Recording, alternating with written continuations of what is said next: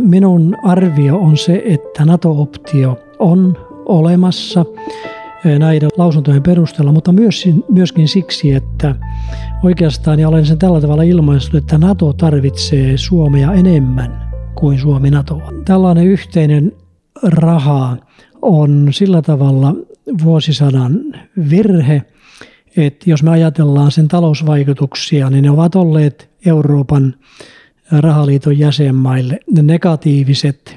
No niin, tervetuloa tänne neuvottelijakanavalle. Mulla on vieraana Vesa Kanniainen, kolminkertainen tohtori. Kiitos Sami kutsusta. Joo, ja tässä mä oon ollut yhdessä niissä paikalla, eli tuolla, tuolla sotatieteiden korkeakoulussa. Siinä oli tämä Essaysin National Defense, jossa Hannu Vartiainen oli sun vastaväittelijä, ja se oli oikein mielenkiintoinen tilaisuus, ja ne esseet oli tosi mielenkiintoisia, puhutaan niistä. Mitä ne kaksi muuta väikkäriä muuten mielenkiinnosta oli? Siis ensimmäinenhän on sieltä nuoruudesta 70-luvulta. Se koski rahoitusmarkkinoita ja, ja rahataloutta. Ja tämä viimeisin on sitten ö, yritysvastuuta koskeva väitöskirja, jota puolustin Itä-Suomen yliopistossa ö, viime vuonna 2019. Joo, ja tosiaan Hannun kanssa kirjoitettiin hienoja hienon osion tähän mun uusi neuvotteluvaltakirjaan, jossa sitten avattiin hieman tätä Helsingin konsensusta neuvotteluteoriaan, jossa jäi mieleen tota, puolustut esimerkiksi YA-sopimusta niin kuin sen ajan niin kuin mahdollisesti aika nerokkaanakin tuota puolustusstrategiana tuota itäistä uhkaa vastaan. Se oli yksi teema, jota me sitten tuli miettineeksi sen väitöskirjan jälkeen laadin puolustusministeriölle tällaisen aika perusteellisen selvityksen Suomen turvallisuustilanteesta ja tuota, siinä sitten arvioin tätä historiaa myöskin ja peliteoria auttoi ymmärtämään tämän YA-sopimuksen Joo. Niin kuin merkitystä Suomelle. Se oli tietynlainen järkevä, järkevä ratkaisu siinä, siinä tilanteessa. Joo, ei tullut miehitystä ja toisaalta sitten tavallaan se piti ne peliteoreettiset jännitteet tietyllä tavalla hallitusti kasassa, että ei tullut semmoista niin kuin läheltä pitää tilannetta, että rauta olisi tullut rajalle. Ja nyt tota, tässä sitten meidän yhteistyö oli tuossa Liberalle tämmöisessä sun toimittamassa kirjassa Euron tulevaisuus Suomen vaihtoehdot kuusi vuotta sitten. Ja siinä tuota, hyvin mun mielestä ennakoitiin tämä nykyinen tilanne, mitä tänä vuonna on tapahtumassa, että EU ja euro on mennyt sen kirjan skenaarioiden mukaiseen kulmaan, että se oli tietyllä tavalla ennalta arvattavaa. Ja mä oon nyt huomannut, että tuota, toisin kuin ehkä jotkut muut sen ryhmän jäsenet, niin kuin vaikka Tuomas Malinen, joka on, on sitten tuota melko vahvasti kokenut niin kuin tämän kehityksen sitten semmoiseksi, että sitä vastaan pitää taistella, niin sä näet niin kuin siitä jotain hyvääkin, että tuota EU, EU laisi nimenomaan tämmöinen niin kuin talousyhteisön lisäksi myös jonkinlainen niin kuin turvallisuusulottuvuus, eikä näin ole? Sanoisin tuosta kirjasta kuitenkin sen verran, että mehän keskityimme silloin siinä kirjassa nimenomaan euroon ja eurojärjestelmään. Mm. Me emme analysoineet Euroopan unionia millään tavalla. Mm. Taloustieteellisesti nämä ovat kaksi hyvin erilaista asiaa. Euro, eurossa on kysymys optimaalisesta valuutta-alueesta ja me huomasimme ja analysoimme sitä, että Euroopan nämä rahaliiton jäsenmaat eivät muodosta tätä optimaalista valuutta-aluetta ja siitä ovat nämä ongelmat sitten eh, niin kuin peräisin. Euroopan unioni on asia, asia erikseen. Euro ei ollut sille millään tavalla välttämätön. Euroopan unioni unionin problematiikka, problematiikassa on kyse federaation tai liittovaltion teoriasta. Sitä teoriaa me emme siinä käsitelleet ja mä olen sitten jälkeenpäin enemmän siihen sisään ajautunut. Joo, mä sanoisin, että olihan siinä kuitenkin se sun fiskaalinen federalismi mukana, eli tavallaan ei ne ihan nyt erillisiä asioita, että jos euro vaatii fiskaalisen federalismin, niin, niin EU saa sen sitten, haluttiin me sitä tai ei, eli, ja voi käyttää sitä sitten esimerkiksi tuota, yhteisön julkishyödykkeiden luomiseen, kuten puolustukseen. No, näin, näin voi tulkita, mutta se oli vähän niin kuin histori, historiallinen niin kuin prosessi, joka tähän, tähän sitten johti, kun ajauduttiin vaikeuksiin euro, eurojärjestelmässä. Mutta tämä unionikysymys on oikeastaan niin kuin nähtävä sellaisen teorian kautta, jonka esittivät amerikkalaistuneet Alessina, Alberto Alessina Harvardista ja sitten Tuftista toi Enrico Spolaore. Ja, ja tuota, se on se federaation teoria, joka, joka on tuota niin, jossa kysymys on se, että kuinka laajaksi tällainen federaatio kannattaa rakentaa ja, ja tuota, mitä asioita kannattaa yhdessä tehdä toisin sanoen ja mitkä asiat sitten ovat sellaisia, että ne poissulkevat joitakin jäsenkandidaatteja.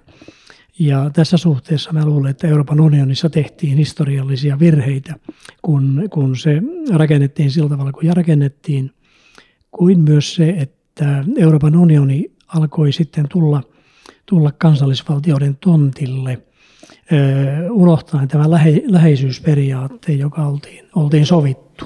Joo, joo sen mä katoin sen sun ähm, Uuden Suomen puheenvuoron esseen sitten ja siinä just tämä teoria näytti hieman samalta kuin Mika Maliranta ehdotti sitten äh, Atsemoglun suulla, eli äh, hyvät instituutiot ovat myös federaation niin kuin vahva perusta, ja jos ne eivät ole hyviä instituutioita, niin se federaatiollakaan ei ole vahvaa perustetta.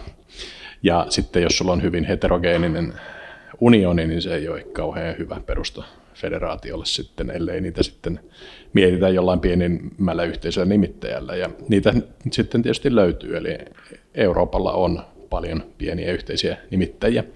Ehkä tuo turvallisuuspolitiikkaan palaisin siltä, että kuitenkin jos alkuperäinen suunnitelma rakentaa se niin Naton varaan ja nimenomaan ydinasevaltio Britannian ja Ranskan päälle niin nythän meillä on semmoinen ikävä tilanne, että toinen näistä ja nimenomaan se vahvempi näistä, eli Britannia lähtee unionista pois kokonaan. Ja meille jää sitten vaan se Ranska siihen ja, ja, tuota, ja sitten tota, tämä NATO-osallistumisaste myös vaihtelee aika villisti EU-maiden kesken, nimenomaan Suomen. Suomihan ei kuulu NATOon. Tämä on, tämä on totta, koska kuitenkin – Euroopan turvallisuus rakentuu Naton varaan, niin ei ole mitään mieltä ajatella, että luodaan sitten erillinen eurooppalainen puolustusyhteisö, koska se sitten kyllä sulkee Yhdysvallat pois, pois Euroopasta. Nyt Yhdysvaltain kalusto on täällä ja, ja tuota, tämä NATO hoitaa sen puolen. Silti on paljon asioita Euroopassa ja Euroopan unionissa, jotka yhdessä kannattaa hoitaa. Ja, ja tuota, jos ajatellaan Suomen kannalta tätä, tätä kysymystä, niin, niin se, että Suomi aikanaan liittyi Euroopan unioniin, minä äänestin myöskin tämän liittymisen puolesta. Mä olen aina ollut sitä mieltä, että Euroopan unioni on tärkeä, vaikka minut tunnetaan eurokriitikkona – Nämä ovat kaksi täysin eri, eri asiaa. Suomelle tuo ratkaisu on ollut yksi merkittävimpiä turvallisuuspoliittisia valintoja, mitä Suomi sotien jälkeen on, on tehnyt. Ja, ja tuota, lähtökohtana Suomen kannalta on tietysti se, että meillä on tällainen pysyvä turvallisuusvaje. Ja se on kautta historian meillä ollut satoja vuosia. Aina toiset suurvallat Euroopassa ovat Suomen maaperää sotimiseen käyttäneet. Ja, ja, ja tuota, tämä on se meidän, meidän tragedia. Toisaalta geopolitiikka tänäkin päivänä on sitä, että, että Suomi on korkean riskiluokan maa. Tässä väitöskirjassa olen tällä tavalla sen formuloinut ja, ja tehnyt analyysit tältä pohjalta. Ja se näyttää puolustamisen arvoiselta idealta. Ja tästä näkökulmasta Euroopan unioni ja jäsenyys Euroopan unionissa on Suomelle tietynlainen vakuutusratkaisu. Me olemme osa suurvaltaa ja, ja tuota, tästä vakuutuksesta kannattaa myöskin maksaa. Meidän kannattaa olla tukemassa näitä moittimiamme maita, joista, joita hyvin, hyvin perustein voidaan kritisoida. Voidaan ajatella, että se on osa sitä vakuutusmaksua, joka, joka meidän kannattaa maksaa. Ja jos sallit, mä vielä perustelen sitä, että miksi tämä suurvalta nyt sitten, millä tavalla tällainen suurvalta, jolla ei ole oma armeijaa, miten se voi niin kuin toimia meidän turvallisuuden, turvallisuuden niin kuin eräänlaisena taku, takuumiehenä kuitenkin. Kyllä se, jos lukuja katsotaan, niin Britannian lähdöstä huolimatta Euroopan unionin asukasmäärä, jäsen, asukasmäärä on likimaan 450 miljoonaa. Se on kolme kertaa suurempi kuin vastapelurilla eli Venäjällä. Euroopan unionin bruttokansantuote on kymmenenkertainen verrattuna Venäjän bruttokansantuotteeseen. Ja vaikka Britannia lähti Euroopan unionista, niin ei se kanaali kovin leveä ole koskaan ollut. Sitä paitsi Suomella on näitä kahdenvälisiä sopimuksia useiden Euroopan johtavien maiden kanssa ja sitten kolmenvälisiä sopimuksia, jossa Yhdysvallat on mukana. Tämä on se turvallisuuslisä, jota me Euroopan unionista saamme. Siitä huolimatta niin tuota, on tärkeää, että meillä on tämä kansallinen puolustus. Me tarvitaan se, enkä voi kuvitella sellaista ratkaisua, että Suomen armeija olisi italialaisen tai ranskalaisen kenraalin alaisuudessa. Kyllä me tarvitaan siihen kansallisia voimia ja, ja, ja, ja, ja myöskin, myöskin nämä, nämä mainitut sopimukset ovat tärkeitä, tärkeitä Suomen kannalta. Tämä on se kokonaiskuva, missä, missä olemme ja mä korostaisin todellakin Euroopan unionin merkitystä nimenomaan tällaisena turvallisuuspoliittisena tahona, joihin meillä on tällainen liittolais, liittolaissuhde jäsenyyden kautta. Joo. Toinen asia on sitten tämä kansantalous ja se, mutta että voidaan siitäkin sitten erikseen puhua. Mutta mulle tämä niin kuin kansallinen turvallisuusasia on ykkösasia, kun puhutaan Euroopan unionista. Joo, mä muistan sen sun esseen tai sen ensimmäisen version ainakin, niin sulla oli ainakin yksi, yksi niistä janoista oli semmoinen, että sulla on joku Liechtenstein, jolla on niin kuin nolla-armeija käytännössä, ja, ja sitten tota, toisessa päässä on sitten vaikka Israel, jossa on sitten naisetkin ovat, ovat sitten pitkään armeijassa, ja sitten Suomi on tavallaan aika lailla keskellä, että meillä on niin kuin sitten koko ikäluokan niin kuin miespuolinen väestö on, on käytettävissä, ja Ruotsi lähti lipeämään tästä, vaikka niillä on tota, samantyyppinen turvallisuusvaje kuin meillä, ja se, se tavallaan soti ehkä tämän sun tasapaino tila, tilaa vastaan. Ja sitten toinen asia oli, että oli muistaakseni että oli näitä puolustusmenojen BKT-osuuksia laskenut, jotka Suomessa on sitten kuitenkin yli tämän Naton kahden prosentin rajan tämä, tämä spendi yleensä. Et Suomessa on tavallaan aika hyvin nämä peruspalikat omalla armeijalla, eli paljon nuppilukua ja kuitenkin kohtuullisesti tota, myös euroja laitettu siihen. Mut, ja, mutta niin on sitten tarvekieli meidän se turvallisuuspoliittinen niin vajeet tulee siitä, siitä uhkasta, mikä on huomattavasti suurempi kuin siellä sitten tällä Liechtensteinilla. Eikö tämän näin, näin jotenkin voi ajatella? Näin voi ajatella, jos Ruotsista kuitenkin sanoisin, että Ruotsi teki siinä selvän arviointivirheen, Joo. jota se on katunut, se lakkautti tämän maa-armeijansa, nyt se yrittää epätoivoisesti saada sitä uudelleen kasaan, eikä se, eikä se onnistu. Mutta Ruotsilla on tietysti tämä Yhdysvaltain turvatakuut, me, ne tiedetään, että ne ovat, ja, ja ydinase, ydinasesuoja.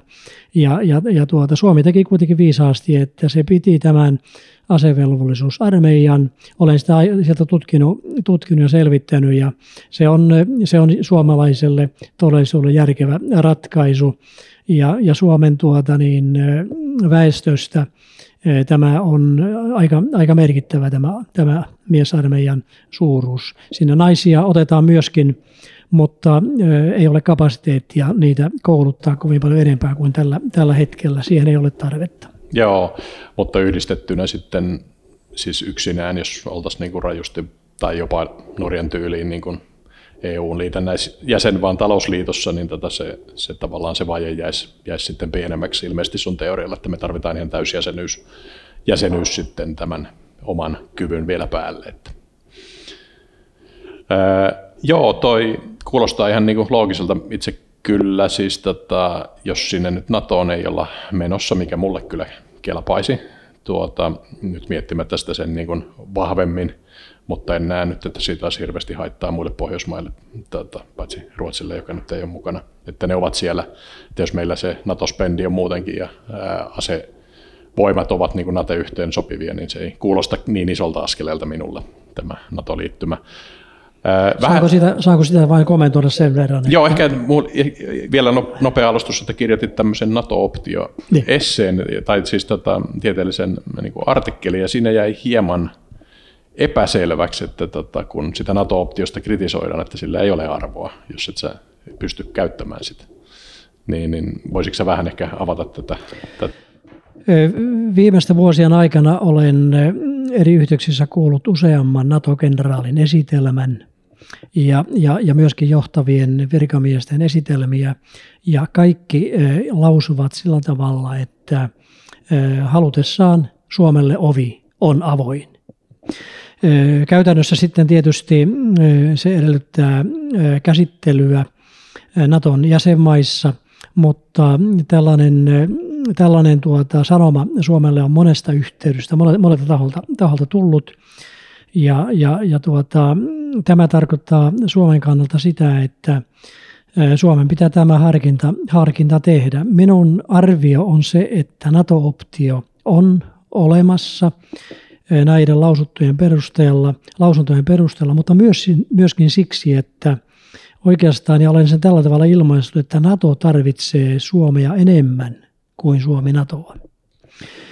Tämä on julkaistu Helsingin Sanomissa tuossa vuosi pari sitten ja se idea on se, että tuota, Suomi silloin jäsenenä joutuisi osavastuuseen Baltian turvallisuudesta. Ja, ja tuota, me olemme tässä lähellä. Meillä on ilmavoimat, meillä on tykistöä, meillä on, meillä on kalustoa, meillä on, on merivoimaa ja, ja Baltian turvallisuus kyllä kytkettäisiin sitten Naton kautta myöskin osittain Suomen vastuulle. Tämä on yksi, yksi tällainen tietynlainen kustannus, joka täytyy ottaa, ottaa huomioon. Ja kyllä monet ovat arvioineet myöskin sen, että jos Suomi nyt sitten tämän option lunastaa, eli, eli aktivoituu Naton jäseneksi, niin tuota, kyllä se lisää sitten omalla tavallaan jännitystä Suomen, Suomenlahdella. Se on ymmärrettävissä, että se on Venäjälle tärkeä meri ja, ja, tuota, ja kyllä sieltä vasta, vastareaktio sitten tulisi. Puhumattakaan sitten siitä, että Venäjällä on myöskin muita ikäviä keinoja. Muun muassa siellä on 11 miljoonaa vierasmaalaista Venäjän alueella, jotka hyvin äkkiä sitten saavat sitten oikeuden siirtyä, siirtyä sieltä, sieltä pois. Et tuota, tämä ei ole ollenkaan niin kuin, kysymys vain siitä, että se viimeinen askel olisi lyhyt ja, ja helppo, vaan tämä on pidemmän viettimisen paikka ja mä uskon, että se on, se on ymmärretty. Itse, itse näen, että tässä tilanteessa NATO-option olemassaolo on se, joka rauhoittaa. Hmm. Se lunastaminen on sitten asia erikseen hmm. ja siihen liittyy tiettyjä kustannuksia. Joo, kyllä se iso asia olisi Venäjälle sitten, jos siihen mentäisiin. Ja tosiaan se, se ihan pieni asia niin kuin Baltiakaan sitten lähteä puolustamaan, että siinä sitten saa jokaisesta prosessisotilaasta sitten tätä olla varuillaan. Ää, Joo, kuulostaa ihan järkevältä tämä tavallaan sekä NATO-optio että sen lunastamattomuus ja sitten tämä tavallaan turvallisuusvajeen niin kuin vaatima EU-jäsenyys niin kuin ekstra, ekstra liima. Sitten jos lähdettäisiin miettimään, että näitä, näitä niin kuin liimoja vastaan sitten on se ikävä euro, eli tai sitten joskus sanoa sitä, että vuosisadan virhe, niin jos sitten ajatellaan, että se on, jos siitä nyt tulee Britannian lähdön jälkeen niin kuin EUn unionin niin pysyvä ominaisuus ja kiviriippa ja mahdollisesti bruttokansantuotteen hidastaja, niin tota, että tota, miten tämä yhteen sovitetaan, eli, eli tavallaan onko sulla siitä tavallaan ajattelu sen euron suhteen tässä kehittynyt? Tällainen, tällainen yhteinen raha on sillä tavalla vuosisadan virhe, että jos me ajatellaan sen talousvaikutuksia, niin ne ovat olleet Euroopan rahaliiton jäsenmaille. Ne negatiiviset silloin sitä kirjaa tehdessämme me laskimme, että vuoteen 2014 mennessä tämä, tämä PKT-vajaus olisi kymmenisen prosenttia ja sen jälkeen euro ei ole sen paremmin, paremmin voinut. Siihen on tullut lisää menetyksiä, PKT jää, jää pieneksi.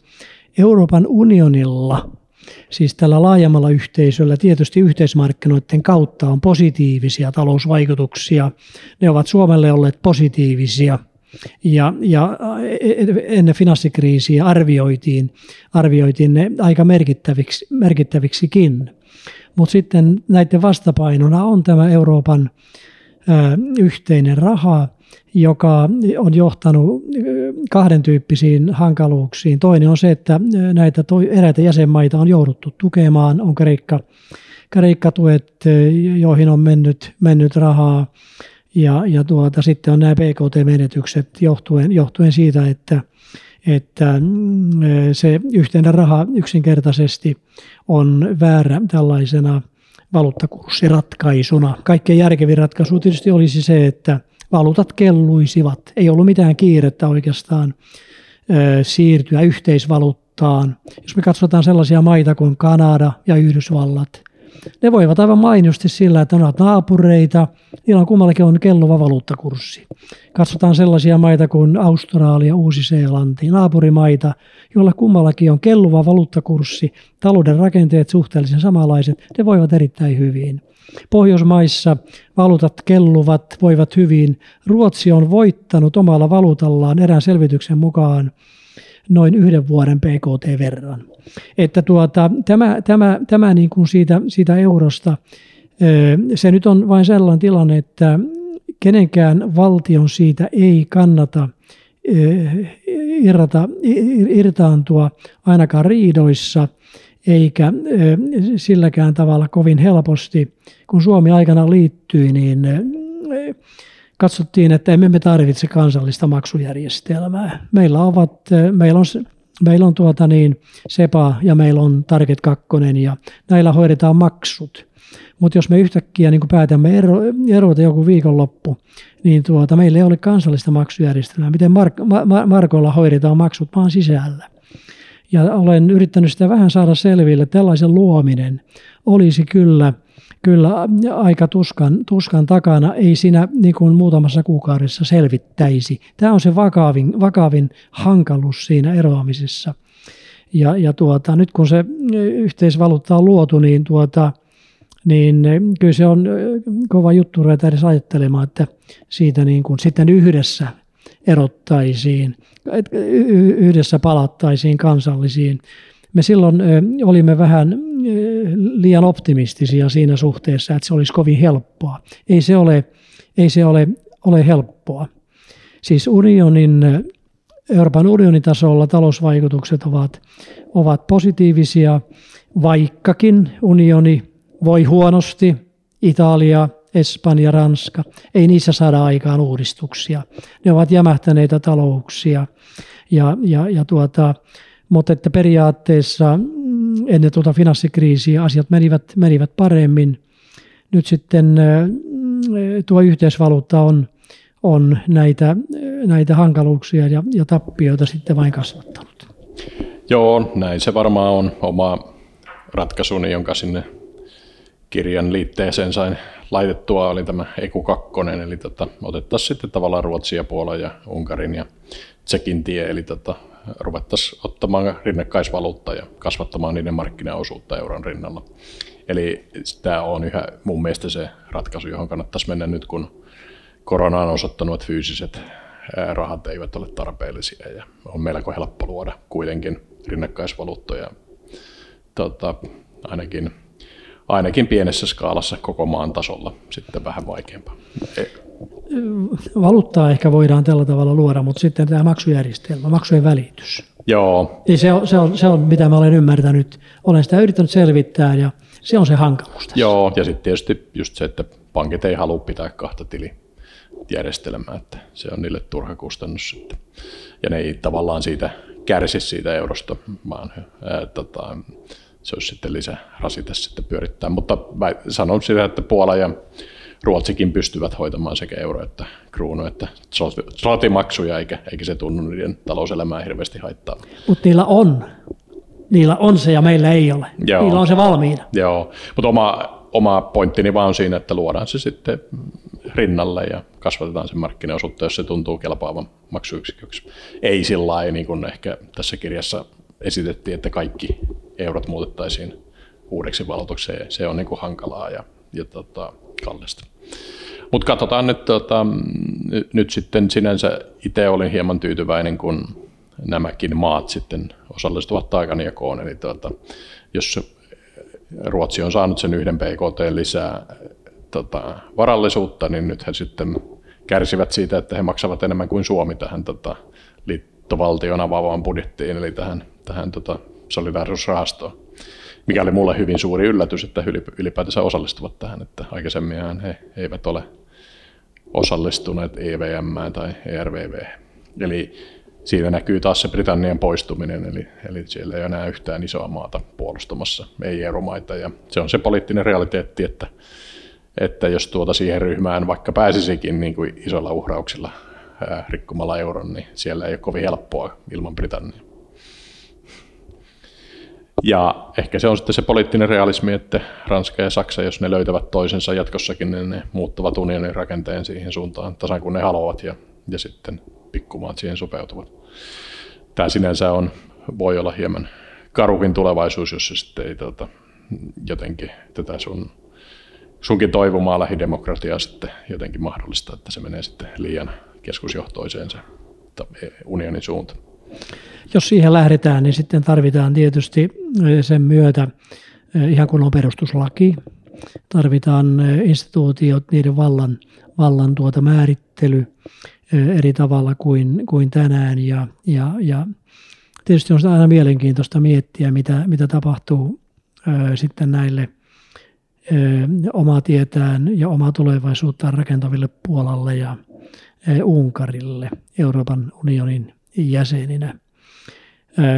Meneekö siinä sitten sukset ristiin vai ei? Oma kantani siinä suhteessa on kyllä mennyt siihen, että oikeastaan Suomen kannalta on sivuseikka, kuka niitä maita hallitsee. Valta on aina tilapäistä, elämä on lyhyttä ja siitä on nautittavaa ja, ja tuota, tulee uudet vallanpitäjät ja, ja, ja tuota, olisi, jos ajatellaan jälleen sitä Suomen turvallisuutta, niin olisi aika ikävää miettiä sitä vaihtoehtoa, että siellä Keski-Euroopassa olisi suuria maita, joiden tulevasta niin kuin toiminnasta ja käyttäytymisestä me emme pysty sanomaan mitään. Et parempi jo kuitenkin on se, että ne pidetään Euroopan unionin jäsenenä ja, ja, ja pyritään sitten vähän tukistamaan ja, ja ohjaamaan, kuin että ne lähtisivät sitten, sitten omille, omille omille teilleen.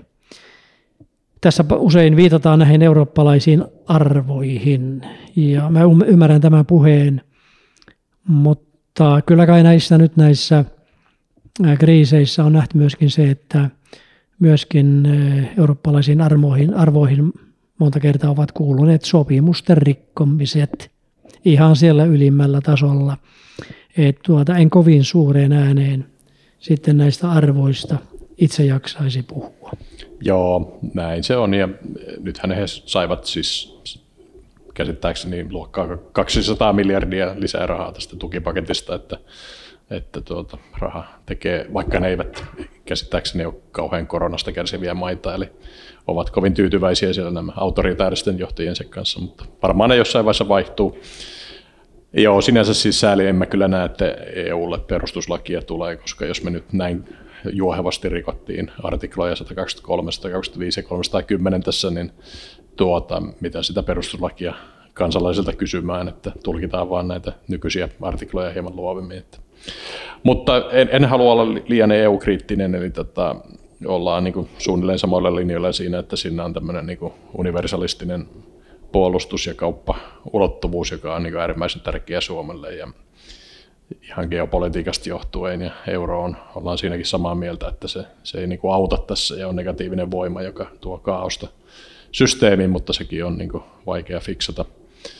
Ehkä voisi vähän miettiä nämä sun väikkärit, sikäli kun niitä on niin kuin lukenut, on, niin on niin kuin kiehtovaa ja olet myös niin kuin, professorina opettanut tätä etiikkaa ja, ja tavallaan käyttäytymistaloustiedettäkin, niin tavallaan just tämän homo economicuksen ja sitten tämän tietyllä tavalla irrationaalisen joukkoeläimen välinen niin kuin yhteensovittaminen on niin kuin kiehtovaa. Ja niin kuin esimerkiksi just tässä yhdessä esseessä oli tämä pienen kansan tuota, ihan matemaattisestikin löydettävä puolustustahto, joka tuli kai niin kuin altruismi, yli sukupuolisesta niin polvisesta altruismista, niin minkälaisia keinoja sä oot niin kuin, tavallaan löytänyt tämän niin kuin pehmeän puolen ja etiikan ja altruismin ja moraalin yhdistämiseen tämmöiseen niin kuin kovaan taloustieteeseen?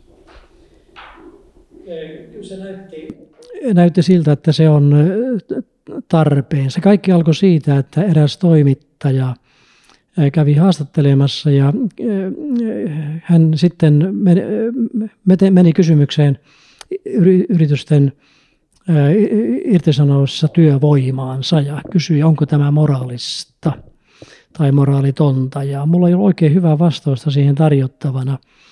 Mä jotakin tässä otin esille suhdanteiden heikkenemisestä ja, ja näin. Ja olin hirveän tyytymätön sitten siihen vastaukseeni.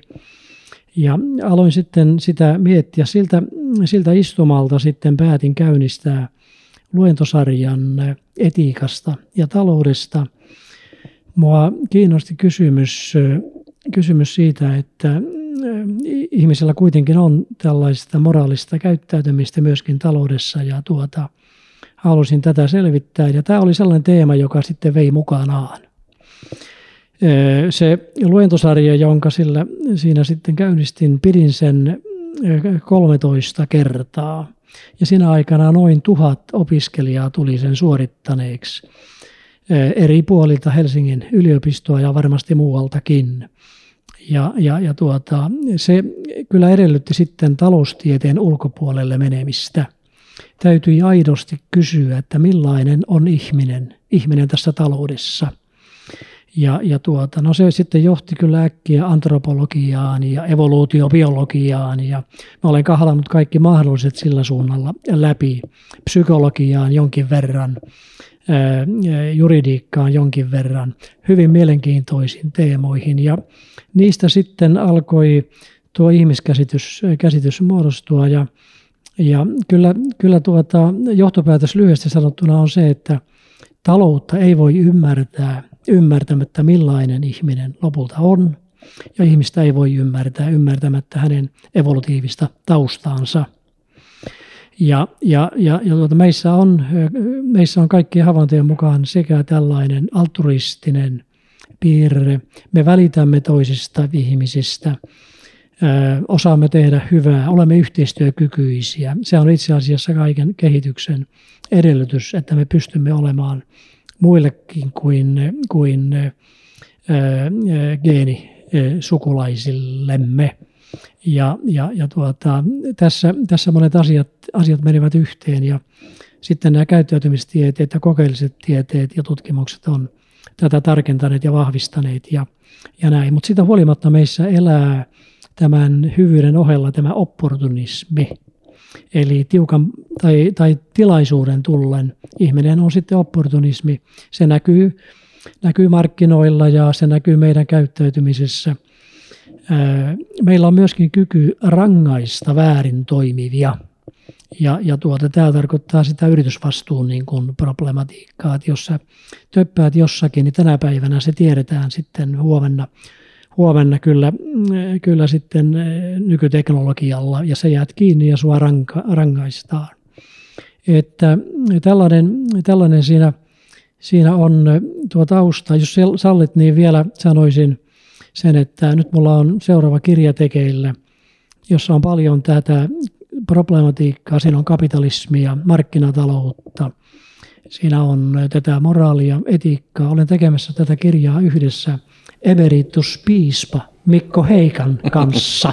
Hän, hän näki, että meillä on yhteisiä niin kuin intressejä ja, ja, ja tutkimusaiheita ja kutsui minut sitten kirjoittajavieraaksi. Teemme sitä yhdessä ja tuota, siinä yhteydessä olen tarkemmin pureutunut sellaiseen suureen nimeen kuin Adam Smith. Ja Adam Smith on, on, on tuota, tällainen suuri nimi, joka käsitteli sekä ihmistä, ihmisen moraalia, että myöskin hän perusti taloustieteen. Ja monet ovat sitä mieltä, että nämä kaksi aluetta, millä hän eteni ja liikkui, että ne ovat ristiriidassa toisiaan vasta, keskenään. Mutta toinen Smith, tämä Vernon Smith, nobelisti, on kokeellisissa tutkimuksissaan osoittanut, että näin suinkaan ei ole. Aaron Smithin tämä Moral Sentiments-kirja käsittelee, käsittelee tuota noin ihmistä lähisuhteissa, joissa ystävyys, toisen auttaminen, kaikki tämä on arvossaan ja, ja, tuota, ja vastavuoroisuuden periaate toimii. Mutta sitten markkinatoiminnassa on taas tärkeää, että me emme ole liian altruistisia, vaan me pyrimme hyvään suoritukseen.